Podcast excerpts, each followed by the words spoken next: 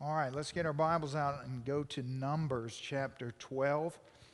So, now if you just open your Bible to the first book, Genesis, and go four books in, you'll come to Numbers right there in the beginning of your Bible. It's not every day that we uh, look at a text out of Numbers, at least in this form, but it's an excellent place for us to look at this third part of this series, Broken, where we are looking at various ways in which brokenness in our lives in these various areas create or wreak havoc uh, all over our lives. And so we've talked about things like anxiety. And tonight we're going to look at this issue of adjustment needed, which would be our what? Our attitude. That's why there's 25% of the people aren't here. I scared the death out of them this morning. They're like, I ain't even coming. I don't know what he's talking about. What needs adjustment is your attitude and my attitude. And so we're going to talk a little bit about attitude. You know, uh, and the thing about uh, having a, uh, just a common sense, practical discussion, uh, biblical, of course, but about this issue of attitude is uh, complex because this is one of those areas where the Bible has this vast amount of uh, scripture to speak to this issue. And so you have to really, um, the, challenge for someone in my position is to take all these various things into consideration and make sure that I'm, I'm putting forth a, the, the best, most well rounded understanding of what we're uh, what, what God would have to say to us about this issue of our attitude. Listen, it's, uh, it's, a, it's a big issue, it's a difficult issue. The Bible doesn't pretend that it's going to be easy uh, in any way, and I think that's why the, the Scripture speaks so much to it. Uh, because God is uh, just cluing us into the fact that He realizes it's going to be a big struggle for us. And so let's pray and ask Him to help us, and then we'll study together. Father, we thank you tonight for your word. God, we ask you now that as our children are being ministered to and taught and instructed, Lord, uh, Father God, that you would just bless them and uh, fill their hearts with uh, your word. And Lord God, prepare them for uh, the great things that you have in store for them in the future. And Lord, help us to be discipled and uh, instructed through your word as we're here, Father. Thank you for this time. We pray that you give us ears to hear and that our hearts would be open to receive what you have to say to us in Jesus' name and for his glory. Amen. You know, the, the best way to, to adjust your attitude is to, the quickest, simplest, most practical way is just, is just to change your perspective. That's part of the problem that we have is we get hung up in, a, in our own perspective of things, and that's what breaks down and causes us to sort of careen off this cliff of having a, a wrong attitude, or sometimes the Bible calls it a wrong spirit. Uh, an example of that is that I often say to people, uh, you know, I preached a sermon some years ago uh, about a defining moment in my life where uh, I spent 12 hours with a young man in our church uh, who was having a major uh, spinal surgery at Children's Hospital. And so as I sat there in Children's Hospital, I began to walk the halls of Children's Hospital, and it just absolutely wrecked me. It just wrecked me. I just realized how petty I am. I realized how foolish and stupid and ignorant I felt. I honestly felt like jumping out the window. I honestly felt like diving right out the window. After seeing the suffering and just the, the magnitude of the struggles that so many uh, people are facing, these little tiny children, it just absolutely, I just, I cried for days. It totally adjusted my perspective. And I've told people, I don't know how many times, who are whining and complaining and bemoaning all their problems to me. I say, why don't, here's your homework. Get in the car, take your spouse, drive to New Orleans, and go up to the pediatric cancer ward and just spend a few hours and then come back and we'll talk about this. It'll change your perspective forever. You know, there's a book in our library. It's called uh, Stories and Meditation from Webb's Mommy. It's a journey through disability.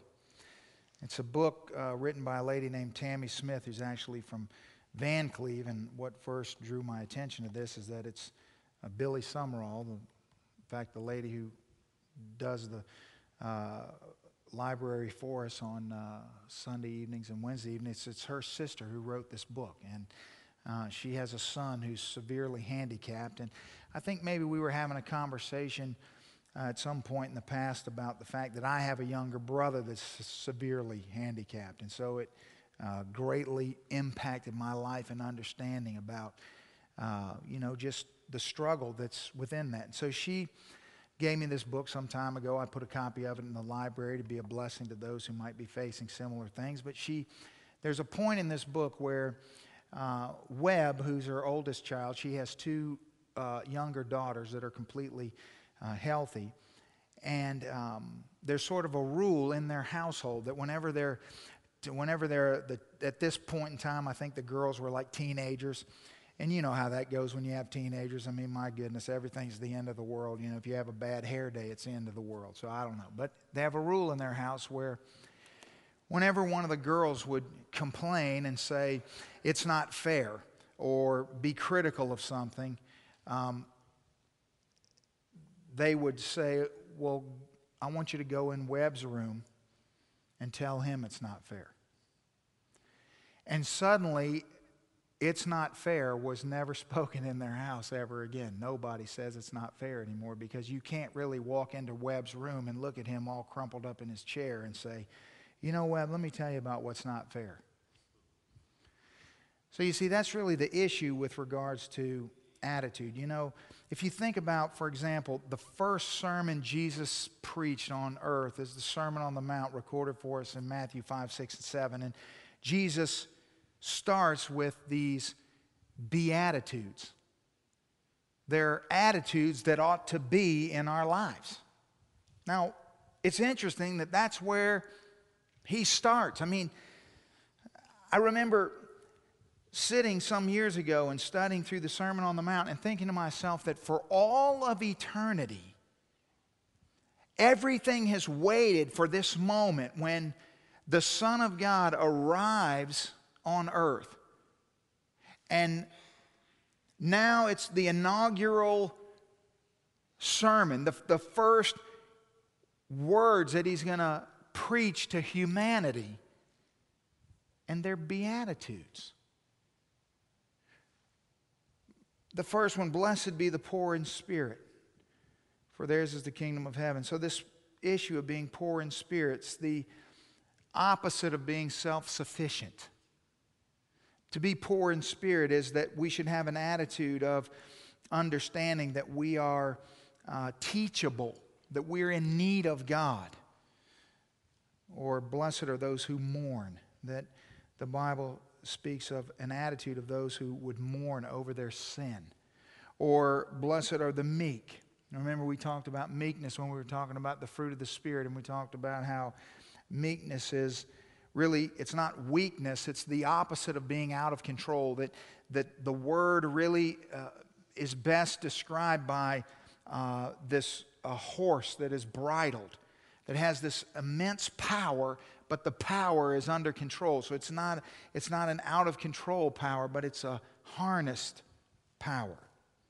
That's the attitude that we should have. We should have an attitude of those who hunger and thirst for righteousness. In other words, it would be the opposite of being self righteous, that we wouldn't want our own righteousness, but we would want God's righteousness. Or blessed are those who are merciful, who would have a kind and forgiving spirit towards others. Or blessed are the pure in heart, who desire to be righteous in all their ways. They would have an attitude of, of righteousness. In other words, your attitude would be one that would promote and desire the right thing in situations, not the shortcut or the easy way or the, you know, whatever seems to be popular or hip or whatever the case may be, but what is right or blessed are the peacemakers. That we would have an attitude that promotes peace, but not just peace like, you know, that just uh, shuts their mouth up uh, and doesn't speak the truth so that we just can have peace, but shalom, the messianic peace, the peace, the biblical peace that comes from,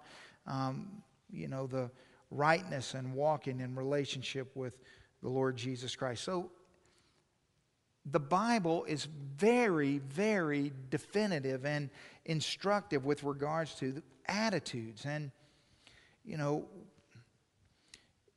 it's hard for us because we're we live in a world that as we saw 2 weeks ago when I talked about anxiety it's really out of control. I mean there's so few things that you and I actually have control over in this world But most of the things in our world no matter how hard we try are utterly and completely out of our control.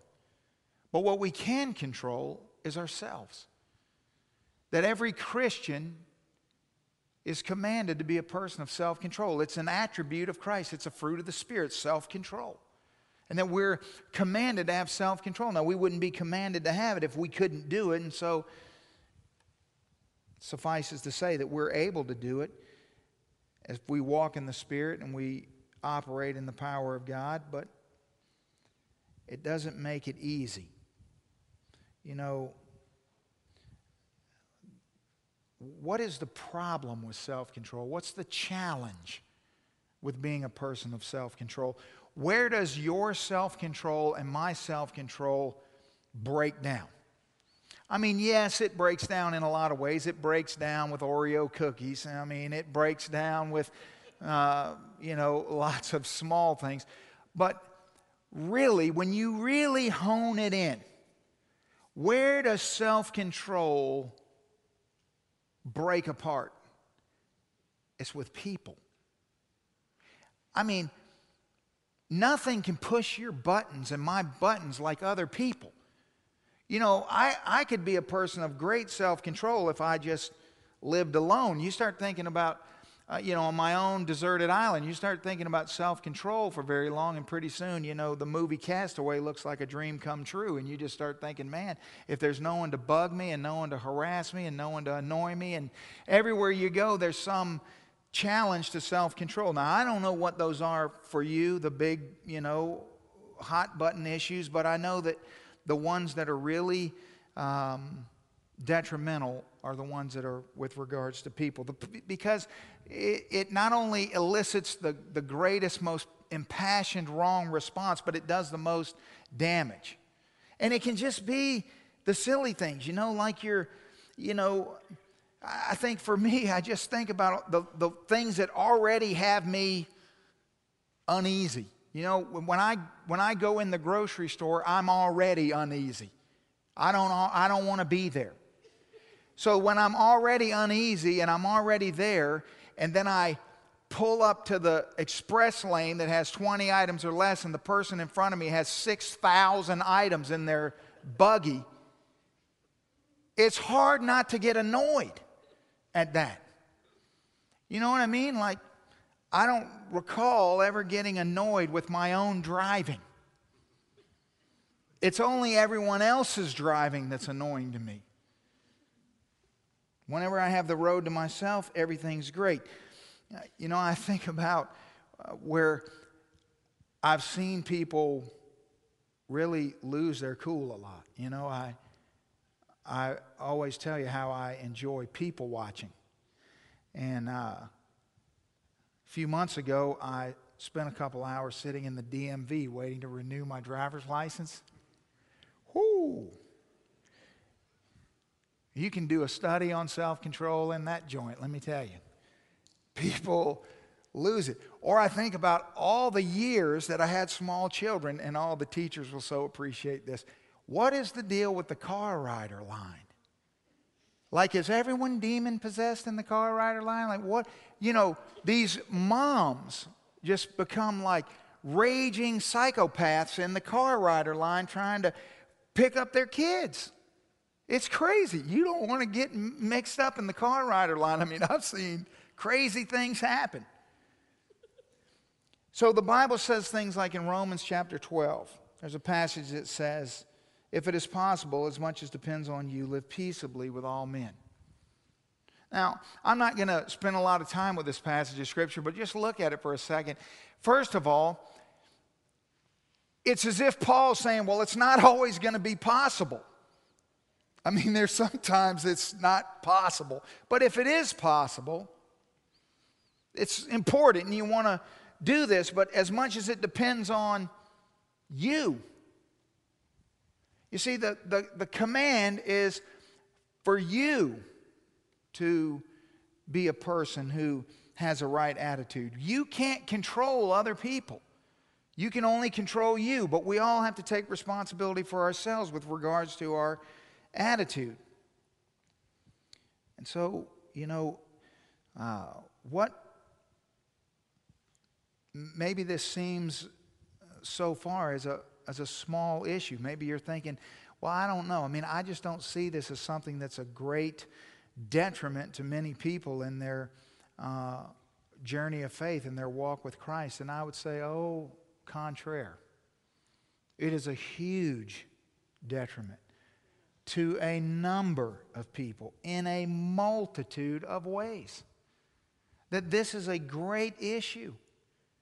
It is a reason why many people uh, live fruitless, dry, barren spiritual lives because they're out of fellowship with God and they, they don't know and they, uh, or they don't want to know why and they scratch and claw in their own strength trying to uh, achieve things, always wondering why things never work. And all along, the problem is, is that they're their fellowship with God is hindered because they have a sinful, wrong attitude. And it destroys so many things so many times.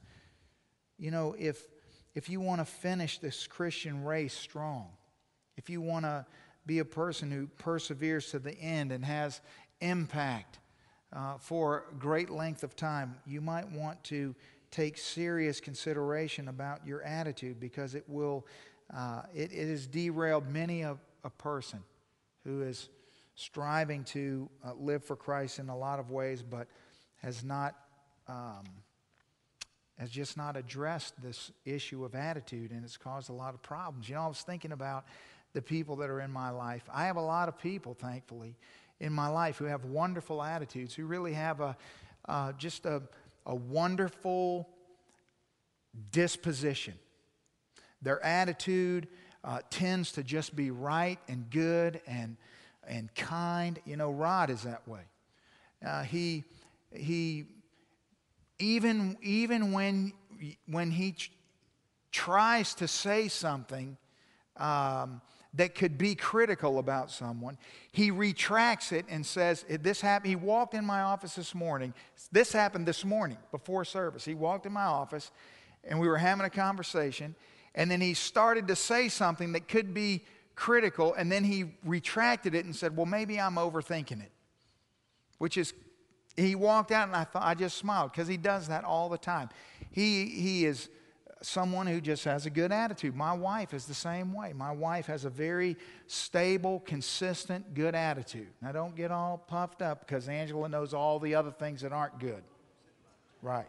I notice she's smiling right now, like, that's one, but there's 20 over here that we could work on. But anyway, but my wife has a good attitude, and she um, will just be, uh, I, I think she embodies for me meekness in a, in a very wonderful way. I see that attribute in her uh, in a lot of ways. You know, the scripture says about uh, in 1 Peter 3, really, Peter's talking about a, a godly woman's attitude. And the, here's what the scripture says in verse 4 Rather, let it be the hidden person of the heart with the incorruptible beauty of a gentle and quiet spirit, which is very precious in the sight of God. And I think that what happens is sometimes you might overlook uh, gentleness and meekness as weakness, which would be a mistake.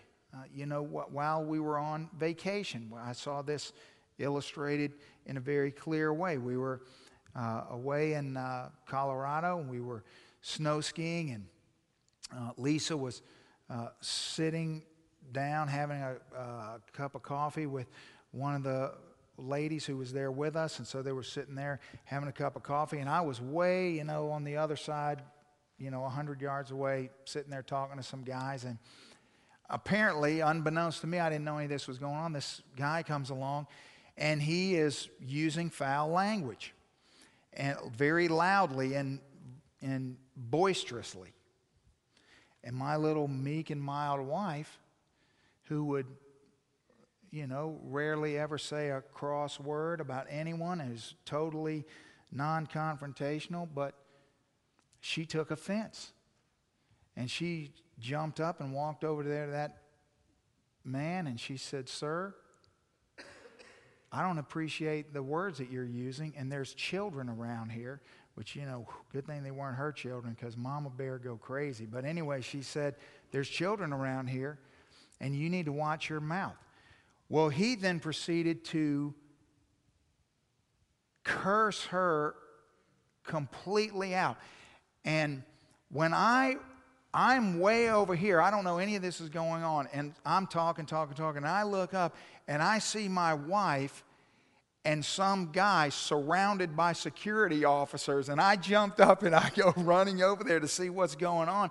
And she is utterly unwilling to, I mean, she ain't backing down. She's, she said, and he just kept on and she just stood there and he put his face right here. And she turned to the side and said, uh, saw this employee walking by and said, Is there some security here that could help me? And whew, all this security comes, and of course, he takes off running, and all this stuff ensues.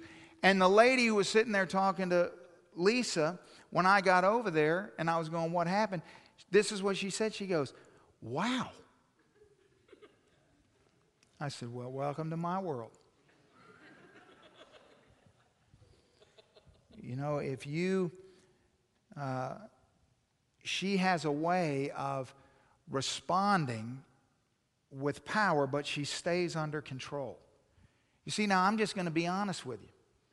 Had I have been five or ten feet away and that would have happened, meekness probably wouldn't have been, you wouldn't have heard this story.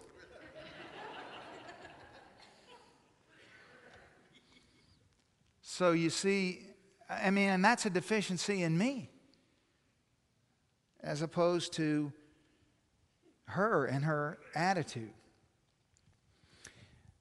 So I want you to think a little bit about how, before we get into this text in Numbers chapter 12, how do you react when people don't act the way you think they ought to act?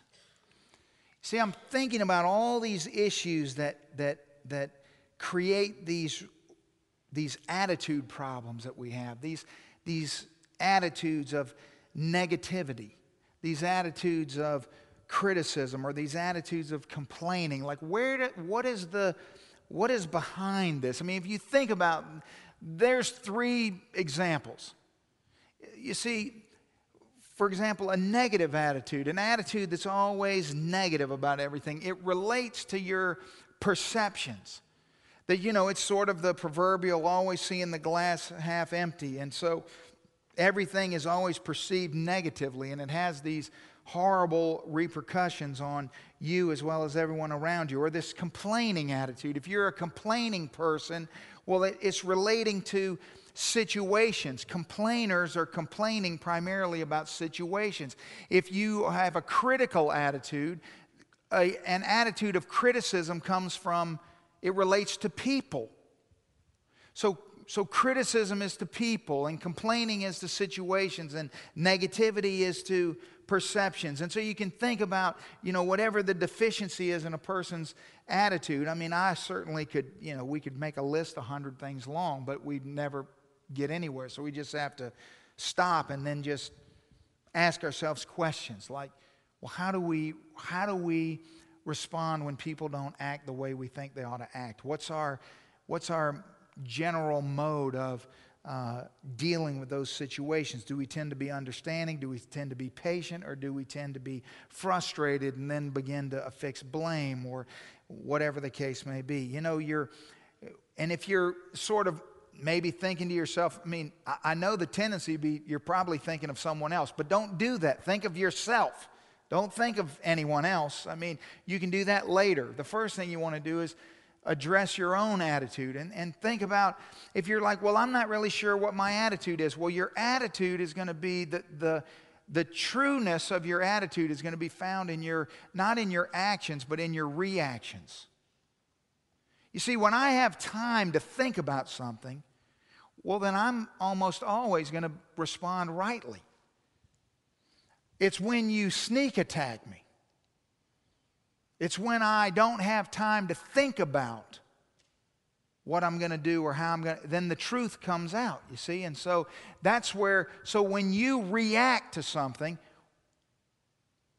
what is it? How do you tend to respond? And then there you'll see, you know, what's going on in your, your attitude. It's when you, it's not when you have time to think, it's when you don't have time to think. And, and then here's what we do we do things like we say, you know, we react wrongly and then we're having a conversation about that, and we say, we have these little phrases that we use, like, well, the Lord knows my heart. Have you ever thought about that? You know, so you are critical of someone and you hurt someone's feelings, and then that person comes to you as they're biblically mandated to do in Matthew 18. They come to you and they say, Listen, what you said about me hurt my feelings. And then you then respond to that by apologizing, Eh, but then saying, Well, you know, I didn't mean it. I mean, the Lord knows my heart. Or you're telling someone else and you're saying, Well, they got upset about that and I didn't mean it to be upsetting, but, you know, the Lord knows my heart. Well, yes, the Lord does know your heart. That is true. But how do people know your heart? People know your heart by your conduct. You see, the only way I can know your heart, I can't know your heart. I'm not God. So God does in fact know your heart. But the thing is, is that the relational issue that's created is, is that all of us in the room don't have the ability to know anybody's heart. The only thing we can know is conduct. You see, I can, I can discern the situation in your heart based on your conduct. All I can do is examine fruit. That's the only vehicle, but it's really the only one I need, but it's the only one I have. And that's what Jesus did. And so if Jesus did it, well, then certainly that's what we ought to do. I mean, if you think about, for example, when Jesus addressed a person or a group of people that had a wrong attitude or a wrong spirit, what would he do? What did he do when he addressed the Pharisees or the Sadducees? He would say that they condemn themselves by their actions. You see, it's their conduct that condemns them, it's their conduct that, that exposes the, the wrongness of their attitudes. And so, when, you know, for example, in Mark chapter 12, when he's, he's uh, just so frustrated with the Pharisees because they're, they're basically taking from widows and trying to spiritualize it and make it seem like it's okay. And he, and he said that you're it's your attitudes, it's your actions, it's your conduct that is exposing the wrongness of your heart and it's condemning you.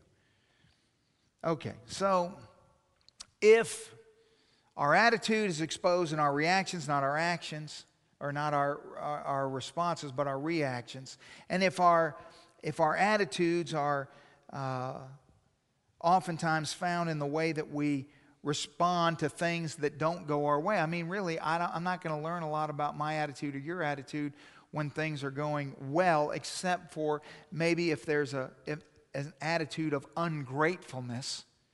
But other than that, most of the time, it's in the context of things going counter to the way that we think they ought to go when we're going to find out uh, what's truly going on.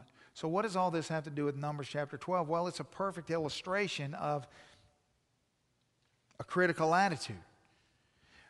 Numbers chapter 12, uh, Moses is leading the children of Israel uh, towards the promised land, and they're uh, perilously close to taking this great detour. This is like uh, this chapter preempts this uh, great failure uh, on the people of God where God then says, you know what? 40 years, 40 more years in the wilderness, and he basically, you know, does away with an entire generation. And the problem is because they keep uh, they keep responding with these wrong attitudes over and over and over. And so we don't have time to look at all of them, but we look at one, uh, which is really the most pronounced one. I remember when I was teaching through the book of Numbers on Wednesday night and we got to this passage, it was very insightful. So let's look at, Mo, at, at Moses and uh, his older sister and older brother, Miriam and Aaron.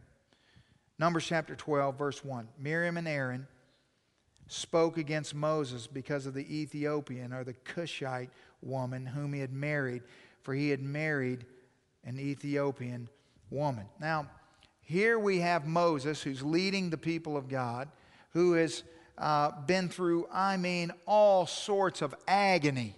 And he's got his two right hand people, his brother and his sister, helping him. You know, they're there to be his, his confidants and his, his helpers. They're his most trusted advisors. And, you know, these are uh, spiritually mature people. I mean, Miriam is a prophetess. I mean, Aaron is, these are wonderful people of God. And yet, suddenly they begin to speak out against Moses. Now, that the, the verb that's translated spoke against is a, uh, it's a word that means to be critical of. They were being critical of Moses, um, mostly behind his back, probably, maybe um, not necessarily trying to hide it from him, but they were being critical to him, not just of each other, but to other people as well. And the, the verb tense there is a feminine tense, which would tend to tell us that the primary uh, offender here of this criticism is Miriam. And so they're speaking out against Moses. And then verse 2 So they said, Has the Lord indeed spoken only through Moses? Has he not spoken through us also? And the Lord heard it. He heard what they said. Now, verse 1 says that they're speaking against Moses because of this wife that he has. You know, he was married to Zipporah, and now he's married to this woman, which would tend to mean that what happened was she died, and so now he's remarried, and so he's marrying this woman, and so we've got this problem where Miriam and Aaron don't approve of this, the nuptials. They don't approve of their new sister in law. They're not excited about him uh, marrying this woman for whatever reason they've come up with in their own mind that they have decided they're, they're not a big fan of hers. Well, then verse 2 just completely leaves that aside. And now suddenly, uh, the, they're talking about, not about her, but about the fact that, well, the Lord indeed, has He spoken only through Moses? Like, what makes Moses so special? Why hasn't why uh, the Lord's spoken through us, He's used us. So you can see that really what's at issue here is not his marriage at all, but it's something other. Let's keep reading, then we'll come back. Verse 3. Now, the man Moses was very humble, the Bible says, more than all the men who were on the face of the earth. Well, that's good to know. And so the Lord wants us to know that about Moses, that he's a very humble man. Verse 4 Suddenly the Lord said to Moses, Aaron, and Miriam, Come out, you three, to the tabernacle of meeting. And so they came out. Now, you know, we read that, we read verse 4, and it's just like, okay, well, that's what happened. But you have to kind of think about the context of what's going on. They've, they've just uh, constructed the tabernacle, the tent of meeting, where the glory of God dwells. It's very scary. It's very intimidating. Everything has to be exactly right. If you go meddling around with anything uh, the, at the tabernacle, I mean, you would die instantaneously. I mean, it's pretty. Uh, it's a pretty intimidating place. And suddenly God shows up and says, Hey, you, you, and you, meet me at the tent. Uh oh. And then Look at what happens in verse 5. I mean, that's bad. So what I don't know what was going on. I don't know what they were doing, but I can tell you this. When that happened, it was yes, sir. Verse 5 Then the Lord came down in a pillar of cloud and stood in the door of the tabernacle. Like you imagine you're walking up to the tabernacle. Now, you don't really know what God's upset about because He hasn't said yet because he knows everything. So they're probably thinking like could, it could be this or this or that. I mean, it could be a lot of things. I mean, let's face it, they're human. So they're walking up to the tabernacle, and there in the doorway is this cloud, like this smoke, just representing the presence of God. And he called to Aaron and to Miriam, and they both went forward. So he apparently wanted Moses to hear what he was about to say. But what he's about to say, he had to say to just the two of them. So he calls them forward, they go forward, and he said, Now hear now my words. If there is a prophet among you, then I, the Lord, will make myself known to him in a vision. I speak to him in a dream. Not so with my servant Moses. He is faithful in all my house. I speak with him face to face, even plainly, and not in dark sayings. And he sees the form of the Lord. Why then were you not afraid to speak against my servant Moses? God has taken great personal offense to the actions of Aaron and Miriam. And he is delineating to them what they already obviously know, but he is just reiterating the reality that this is my guy, which you know. And I am the one that choose whom. Remember, their complaint in verse 2 was about does he only speak through Moses? So God is addressing their complaint, which he heard because he hears everything. And so he says to them, so you have concerns about who and how and when I talk. And so let me set you straight about that. I speak to Moses directly because he's my guy, because I've chosen him, and because that's what I've decided to do. And you, of all people, ought to know better than to speak against, to grumble against, to criticize my guy. So the Bible says in verse 9 the anger of the Lord was aroused against them, and then God departed. As if it was just going to be a little tongue lashing. They get a little spanking, and then everything moves on. But when the cloud departed from above the tabernacle, suddenly Miriam became leprous. Not just a little leprosy, but white as snow, covered in leprosy. And Aaron turned towards Miriam, and there she was, a leper. Now there's a shocking turn of events. I don't know. I wasn't there. The Bible doesn't tell us. I'm trying to picture the scene in my mind. I'm certain that when Aaron turned and saw her leprous, I guarantee you the first thing he did was look down at himself. That's what I would have done.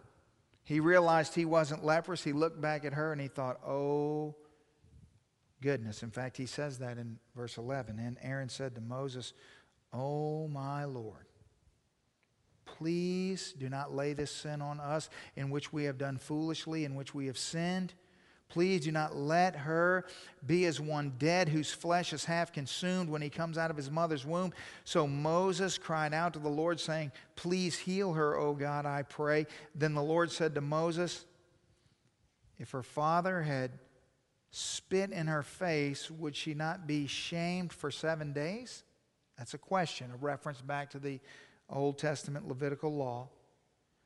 Let her be shut up out of the camp for seven days, and afterwards she may be received again. And so, what God is saying is that even if uh, she had uh, humiliated or embarrassed her own father, the penalty would be that she would be excommunicated for seven days, which is the same thing that you would do with someone who is leprous. They would need to get away because you need to, that's why there's leper colonies, because it's contagious. And so send her away, shut her up. What she needs is to be shut up, but uh, God means in a different way. Shut her up out of here, get rid of her for seven days, and then afterwards, Give her seven days to sit around and look at her skin rotting off and think about what she's done, and then we'll. Uh, then she can be received again. Verse 15. So Miriam was shut up out of the camp for seven days, and the people did not journey till Miriam was brought in again. And afterwards, the people moved from Hazeroth and camped in the wilderness of Paran. Now, that's kind of a crazy story. It's kind of, you know, like you're going, okay, but let's just think about some things about this. It's very instructive about criticism and attitude. The first thing I want you to see is that what here's the problem. The problem is I think the reason why this seems so radical is because I think that most of you listening to this think God you don't admit this, but you're thinking, God, you're, you're overreacting a little bit. And I want to show you why God's not overreacting. I want you to notice what it says in verse 11. Aaron said to Moses, Please do not lay this, what? Sin on us, for which we have done foolishly, in which we have sinned. I want to tell you something about criticism. It's not a bad habit, it's not a character flaw, it's a sin. A critical attitude is sinful. And one of the reasons why it's so damaging and why it breaks so many people's fellowship with God is because they overlook it because we just think, well, it's not that big of a deal. It's not, you know, we don't think of it as uh, as a sin against God. But it, this clearly teaches that it is a sin and that God is not overreacting. I'm willing to bet you that had I read this story, and in this story it said that Miriam had murdered someone, or someone had had an adulterous affair with someone, or someone had, you know, killed someone's child, no one would have thought, well, God's overreacting. But the fact that it's criticism in our culture, in our mindset, seems like, wow, God, you're, you're kind of getting bent out of shape about nothing. But it's clearly a big deal to God. I mean, that's just the first thing you got to wrap your head around. It's sin. And if it's sin, then that then instructs us in certain ways about how it will affect us. If it's sin, well, then it's going to affect our fellowship with God. Because sin affects our fellowship with God. We know that. You know that. Sin, listen, when Miriam and Aaron sin, they're part of God's people. Their sin doesn't make them doesn't remove them from the fold. It doesn't make them no longer part of God's people any more than when you sin as a believer, you lose your salvation. That's not how it works. If once you are part of God's family, you are always, eternally, and forever part of God's family, praise the Lord, that can never change. But when you sin, it breaks fellowship with God. And so their fellowship is broken with God because of their sinfulness. God then chastens them. He brings ramifications because of their sinfulness, which is exactly what happens to you and to me when we have a critical attitude, when we have a negative attitude, when we have an attitude of ungratefulness. When our attitude is wrong, you see, it seems like it seems like a small thing. But I just want you to just stop and realize something. When you speak critically about someone, it is a grievous sin against a person created in the image of God for whom he slaughtered his son. You are not the judge. You are in no position to be critic. But we do it anyway because we feel like we have the information we need. We feel like we have enough understanding on the subject to come to our own sort of foregone conclusions, if you will, or whatever the case may be. You know, if you think about criticism, criticism is forming conclusions based on perceptions that have no purpose for good. You see, when you criticize someone or when I criticize someone, what we're doing is we are determining that we know, we're putting ourselves in a position of power and authority to know what the problem is, what's wrong, whatever, or what ought to be that's not. So we're perceiving because well, we really don't know because it doesn't matter how informed you are about it. You're no one died to make you God or me God. So what it is is we've predetermined in our head that this is the problem. We form conclusions about that, and there's no and understand the critical element to this, there's no intention for good. There's absolutely nothing wrong with having a perception, and there's nothing wrong with forming an educated conclusion. The problem is, is that when you do those things and you have no intention for good, you have now jumped off the cliff of criticism and you have committed a heinous sin against God. So let's just make sure we're clear about what I'm talking about.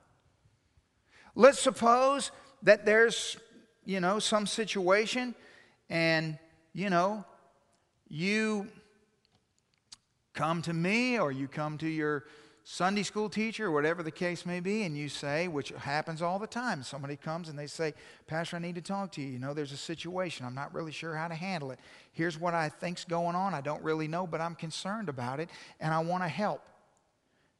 And, and sometimes that person's asking me, am I, this is what I'm thinking, am I on the right track? Or they're asking me, well, what do you think? Or they're thinking, well, what should I do? Or, and their intention is they're coming to me as a person who's in a position to help the person that they're concerned about. And therefore, by coming to me and saying what they're saying to me, they're, they're doing absolutely nothing wrong. They're doing what God would have them to do. But when you say to someone, something critical about someone else who is in no position to do anything to remedy the problem. And you, frankly, don't care anything about remedying the problem. You're simply just purveying your perception and conclusion about what the problem is. Well, guess what? I'm relatively certain that you don't instantaneously come down with leprous white as snow. But as a new covenant believer,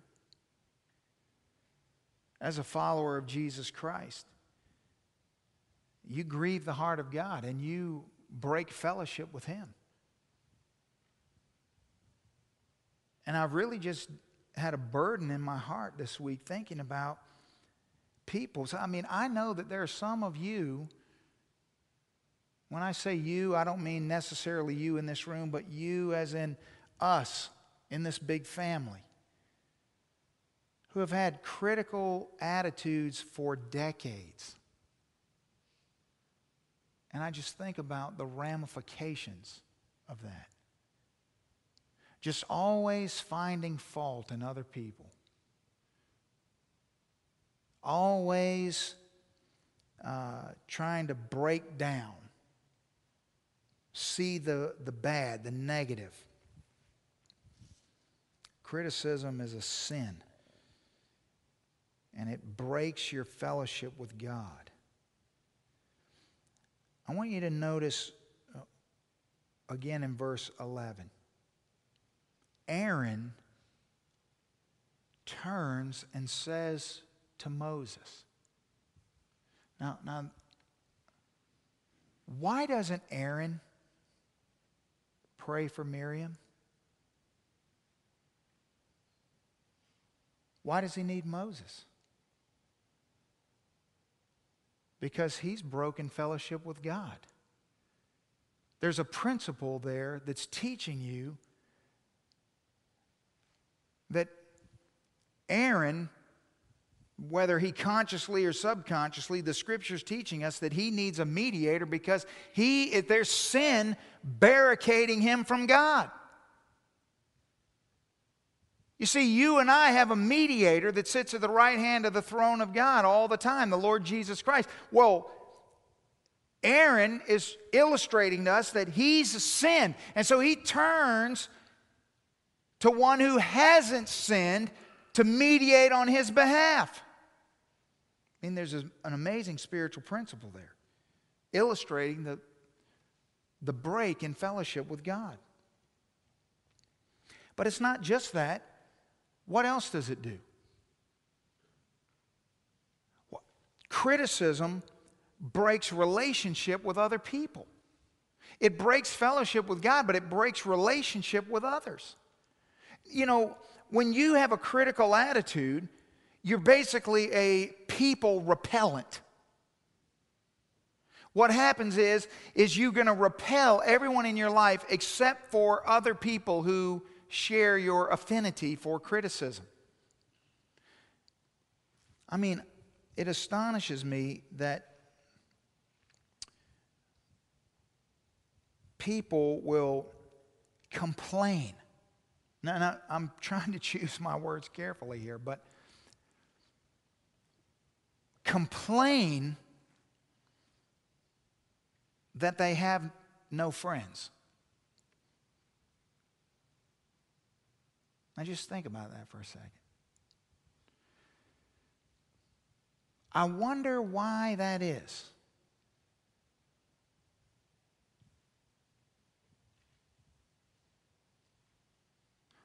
Why is it that you're surrounded with people and yet you can't seem to form any deep, abiding, long lasting relationships?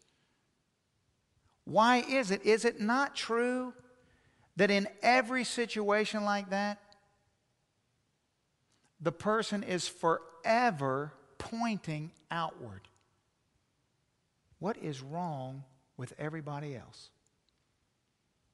Why do I not have relationships in my life? Well, I don't know, but the first step would maybe to ask yourself, why are you complaining? Do you think that complaining is somehow going to yield relationships? Because I, am going to tell you something. Complaining is in the same category as nagging. It will never get you where you want to go. You may complain your way into some short term, you know, guilt driven solution, but it's going to, that person's going to flee just as fast as they can. Nagging, you might be able to get somebody, not me, but you might be able to get somebody to do something that you want them to do by nagging them but trust me, it'll be short lived and they will vacate the premises as fast as possible. They'll avoid you like the plague. I mean, a critical attitude is going to be devastating on your interpersonal relationships because it, it makes it almost impossible for anyone to have any sort of meaningful relationship with you because it just breaks down to this criticism and even subconsciously without even you know you, you don't even have to have an astute trained mind to know in your mind and in your heart that as soon as you go out the door the criticism you're listening to is going to be levied against you you know that i mean it never f- ceases to amaze me that when someone wants to share a juicy piece of gossip with me which is rare i will admit you know, it usually doesn't go so well. But when they do, I wonder, like, do they not know? I mean, everyone who gossips, believe me, the rest of the world knows who you are. It's not a secret. We all know where the loose lips are. I mean, because you tell us things. And so we know that you can't be trusted. And if you're critical, then we know that you're going to be critical of us. Because you're critical of everything. Why? Because criticism is a symptom. It's a symptom. Verse 1, they're criticizing Moses because of his wife. We don't hear another word about it. Now, here's the thing understand, the reason I know that it's a symptom is because, well, I know that. The reason I know this passage is teaching that is because understand, God knows everything. He's the discerner of the thoughts and intentions of everyone's heart. So I'm not saying that they haven't clued us into what the real problem is. God clues us in. In other words, if you want to know what's really going on, all you have to do is listen to how God responds to them, and that'll tell you what the problem is because He responds directly to the heart.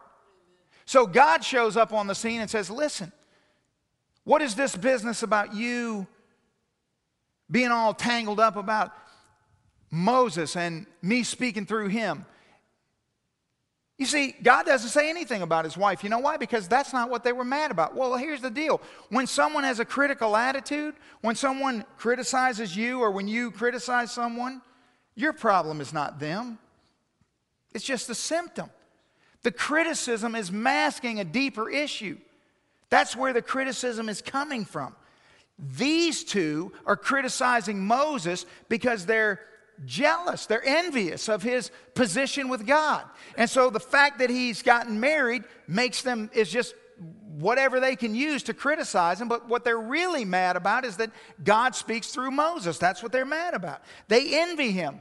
They're envious of his authority. They're envious of his position with God. They're envious with, of his relationship with God. That's the problem. That's what God addresses. If you or you know someone who has a critical attitude, their problem is not with who they're criticizing. The criticism is merely a symptom of what's broken on the inside. It never addresses the problem. A person with a critical attitude is a person who's hurt, a person who's bitter, a person who's got uh, a root of bitterness or unforgiveness in them. And so something's broken inside of them, and they're criticizing everyone or everything around them because of what's broken inside. A person who's critical is a person who's covetous, jealous, envious. They don't have the things they think they're justly due, and therefore they criticize everyone else. The criticism is just a mechanism to break everyone else down to the level at which they don't seem or feel so broken that the fertilizer of criticism is insecurity. And so when a person is critical, they're insecure. So you don't listen to all the things that they're criticizing and try to figure out. has anyone I mean here, here's a little simple procedure in, you know, pastoring 101. Sometimes, you know, I'm playing badminton with all the criticism. I'm hitting the birdies every which way I can. So someone comes along and they're critical of some situation or some circumstance. So what do I do? I remedy the situation. And guess what? Two days later, they're critical of something else. You see, if you run around trying to fix the thing that someone's being critical about, you are going to run around like the Tasmanian devil. You're never going to get anywhere because all that is is just some manifestation of what's broken inside. Running around fixing it. It's not about the thing. It's the person who writes uh, the nasty letter, doesn't sign it, and then sends it to me or drops it in the offering plate. Now, do, think about this. Do you think that they're actually sitting there thinking to themselves, now this is going to solve the problem? Of course not. If they actually thought it was a problem, if they actually wanted a solution, they'd come and talk to me. It's not about that. It's just expressing something that's broken inside. It has absolutely nothing to do with whatever it is, the situation that's at hand. You see, and so when we're, we got to be, you got to look at this passage and you got to look at Aaron and Miriam and you got to say to yourself, hey, there's some hard truths in here. These are not novices. These are spiritually mature people. Don't think that, well, you know, I mean, I've been saved a long time. I mean, I'm, I'm, I'm very grounded in the Word. I'm very, you know, I've got a, okay. But you don't think a spirit of, uh, an attitude of criticism can't get you? It got a prophetess whose words are recorded in Scripture in multiple places. Aaron is not just some fleeting person in the Bible.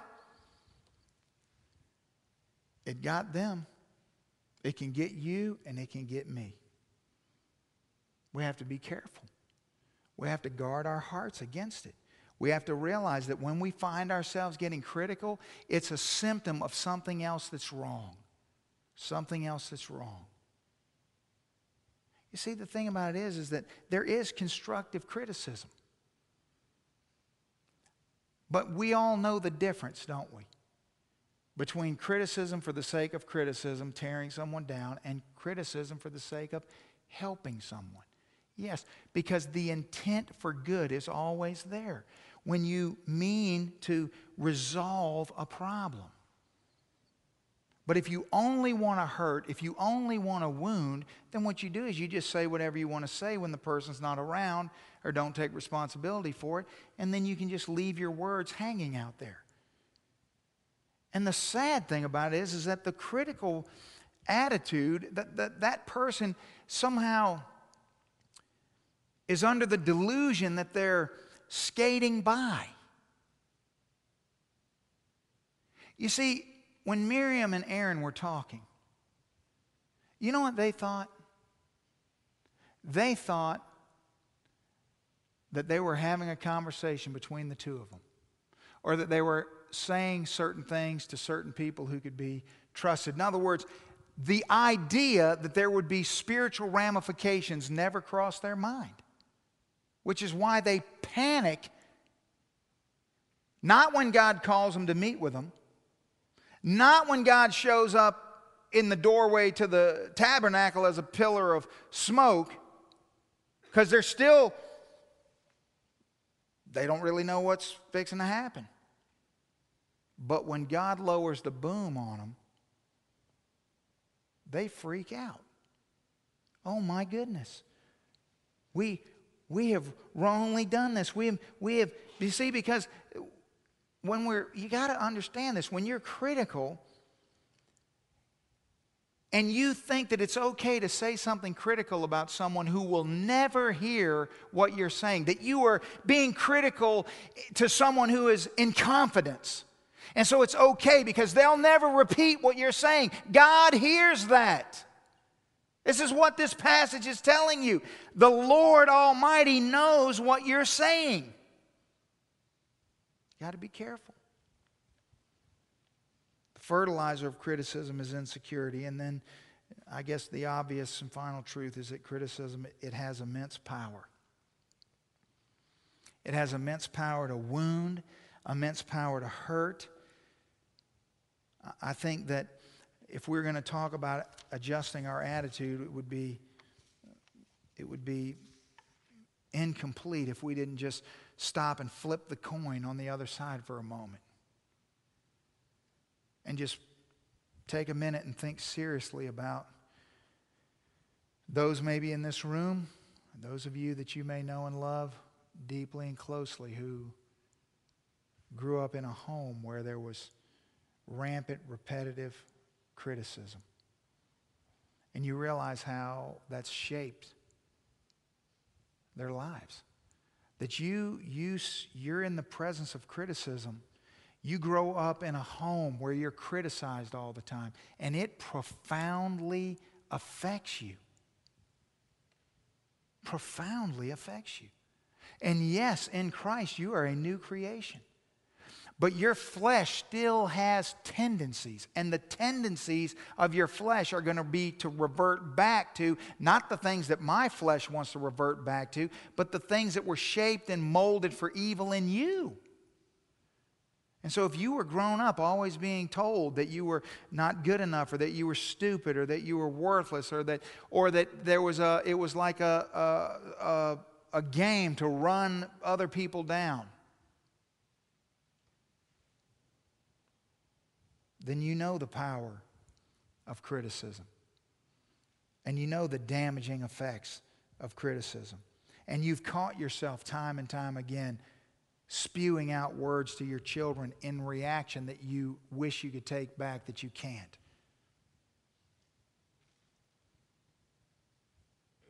You know, I think we should all ask ourselves hard questions. We should say, you know, am I a critical person? Am I a negative person? Am I quick to find fault in other people? Do I jump to judgment? Do I, do I think first well of someone? This is one of the things we work very hard at around here. That we want to be a church that, that always thinks well of one another first. We don't ever want to be a place where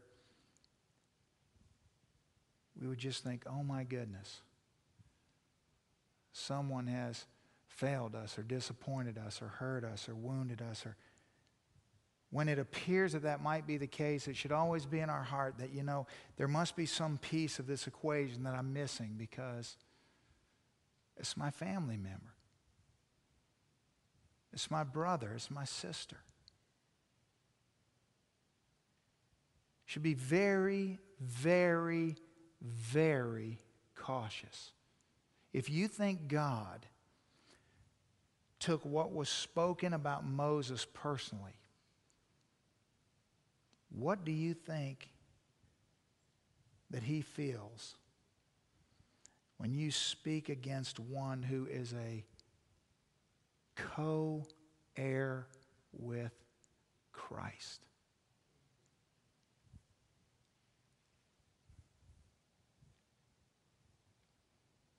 Is your spiritual life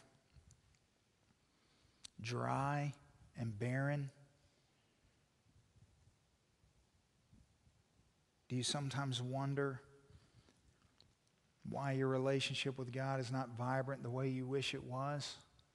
Maybe it's because you've been overlooking something that you think is such a small, insignificant problem, but it's actually a huge and glaring spiritual issue of unrepentant, continual sin.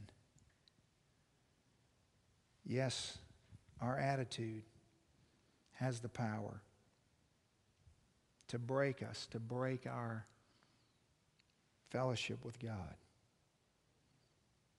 What if you are the recipient of criticism? I can't end without helping you. What do you do when you are the one who's being criticized? What does Scripture teach us about that person? Well, the most vivid and amazing passages of Scripture that have to do with a person being criticized, other than the Lord Jesus himself, would be the perils of David, a man after God's own heart. He was relentlessly scrutinized, he was relentlessly persecuted and trailed by his enemies and his adversaries. He was constantly and forever under attack. And so you simply open the book of Psalms and begin to read some of David's words. And I, I think that one of the most succinct places would be in Psalm 141, where David says in verse 8, as he is under extraordinary persecution from those whom he calls wicked who are against him. And he says, But my eyes are upon you, O God the Lord. In you I take refuge. Do not leave my soul destitute. Keep me from the snares they have laid for me and from the traps of the workers of iniquity. What you should do and what I should do is we should do what David did. When we are criticized, we should ask ourselves is there something about this criticism that maybe could be instructive to me? I mean, oftentimes it may be handled in the wrong way, it may be said uh, in a wrong spirit, but I always ask myself, is there something for me to learn in this? I don't want to be a person who, you know, you, you don't want to be someone who is a uh, an emotional eggshell. But ultimately, you want to take your refuge in the Lord.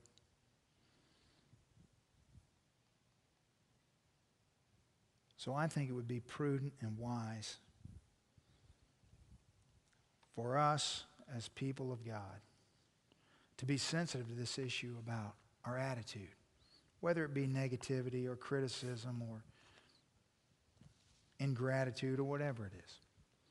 Be sensitive to it. And first and foremost, be sensitive to your own heart. And secondly, be use what you've heard tonight in helping and understanding and praying for those who might be around you who struggle in this way.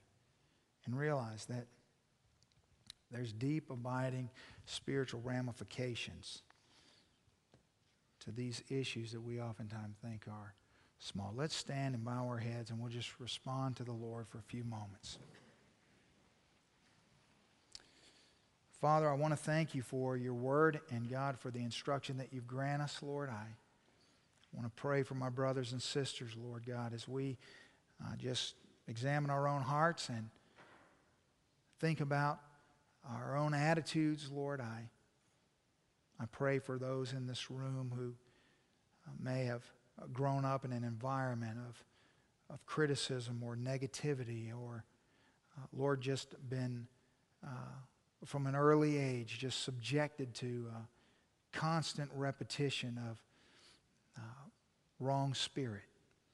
And Father, I, I want to pray for them, to let them know, Lord, that uh, on the authority of your word, that Father God, they are a new creation in you, and that when they come to Christ, when they come to faith in you, Lord, that you have uh, blotted all of that out and given them everything that they need to live in faith and godliness. And I thank you for that, Father.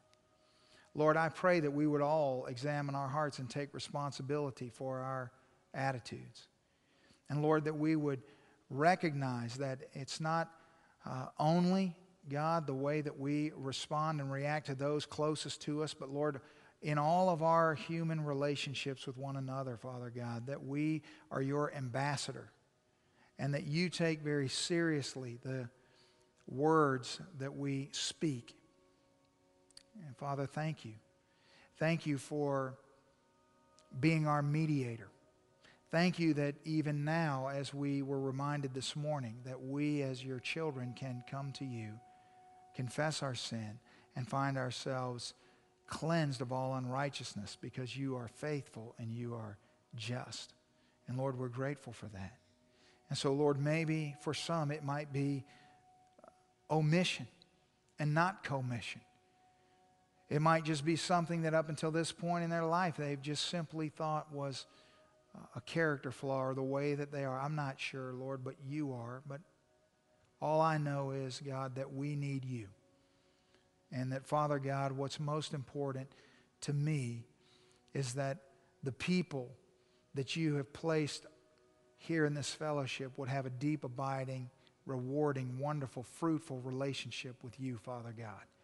And in order to do that, Lord, we need to have right attitudes. And so we thank you for helping us tonight. And we pray, God, that in these moments as we just pause, Father God, that you'd speak into our hearts.